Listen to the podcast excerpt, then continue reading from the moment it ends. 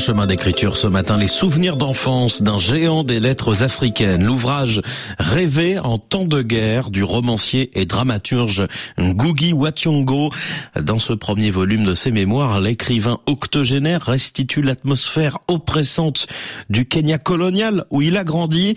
Terreau nourricier de son engagement littéraire et militant, on parle de la naissance de sa vocation d'écrivain. Avec vous, Tirtan Karchanda. Quand des années plus tard, j'ai lu le vers de T.S. Eliot où il est dit qu'avril est le plus cruel des mois, je me suis souvenu de ce qui m'était arrivé un jour d'avril 1954 dans la fraîcheur de Limuru, au cœur de cette région sur laquelle en 1902, un autre Eliot, Sir Charles Eliot, alors gouverneur colonial du Kenya, avait fait main basse en la rebaptisant White Islands, les hauts plateaux des Blancs. Le passé m'était alors revenu en mémoire, aussi vif que s'il était à nouveau présent. Ainsi commence Rêver en temps de guerre, le premier tome des mémoires romanesques de l'écrivain kenyan Ngugi wa Thiong'o.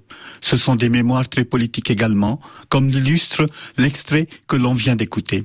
Dans ce passage, Eliot n'est pas seulement le nom d'un poète, c'est aussi le nom du gouverneur britannique dont le souvenir reste associé aux spoliations coloniales. Ce rapprochement du politique et du poétique est ce qui fait la singularité de toute l'œuvre littéraire du Kenya. L'engagement militant de Gugi s'enracine dans son enfance, qui est le sujet du premier volume de ses mémoires.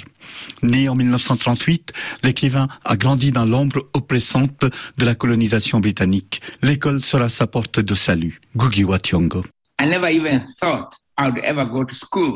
Je n'ai jamais imaginé que je pourrais un jour faire des études. C'est ma mère Wanjiku, qui ne savait ni lire ni écrire, qui m'a demandé un soir si j'aimerais aller à l'école.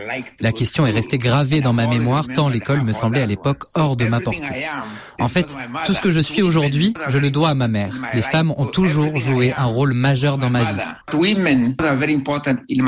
Dans une des scènes les plus poignantes du livre, l'écrivain se souvient de sa mère lui faisant promettre qu'il n'allait pas lui faire honte un seul jour en refusant d'aller à l'école parce qu'il avait faim ou parce que c'était difficile. Si l'univers magique de l'école apparaît dans le livre comme le contrepoint des turbulences que traverse le Kenya colonial, l'école ne fut pas tout à fait un havre de paix. Ngugi raconte comment l'éducation sous le régime colonial était devenue le terrain de bataille idéologique entre le courant assimilationniste et le mouvement indigéniste. Malgré l'acculturation que l'école a représentée pour le jeune Ngugi, le pacte que ce dernier avait conclu avec sa mère par une soirée d'hiver ne fut jamais Il le fut d'autant moins que parallèlement au traumatisme de la perte de sa culture, l'école permit à l'adolescent de découvrir sa future vocation d'écrivain en l'initiant aux grands classiques de la littérature anglaise.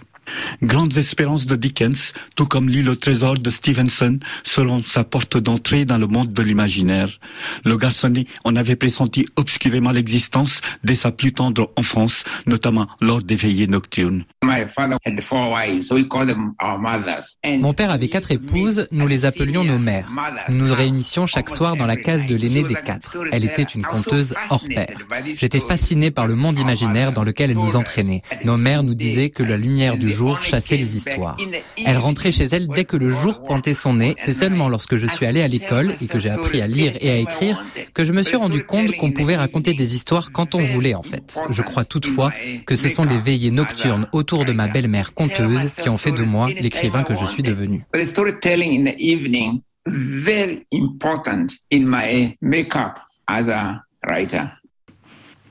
Rêver en temps de guerre se clôt sur le départ du protagoniste pour la prestigieuse Alliance High School où se déroulera la suite de sa scolarité. Assis dans le car, l'adolescent ne perçoit pas encore, à travers la brume qui enveloppe le paysage matinal, la promesse de la somptueuse vie d'écriture qui l'attend. Mais il n'oublie pas de rendre hommage à sa mère en renouvelant dans la pensée leur pacte secret de rêver même en temps de guerre. Tire Chanda pour chemin d'écriture.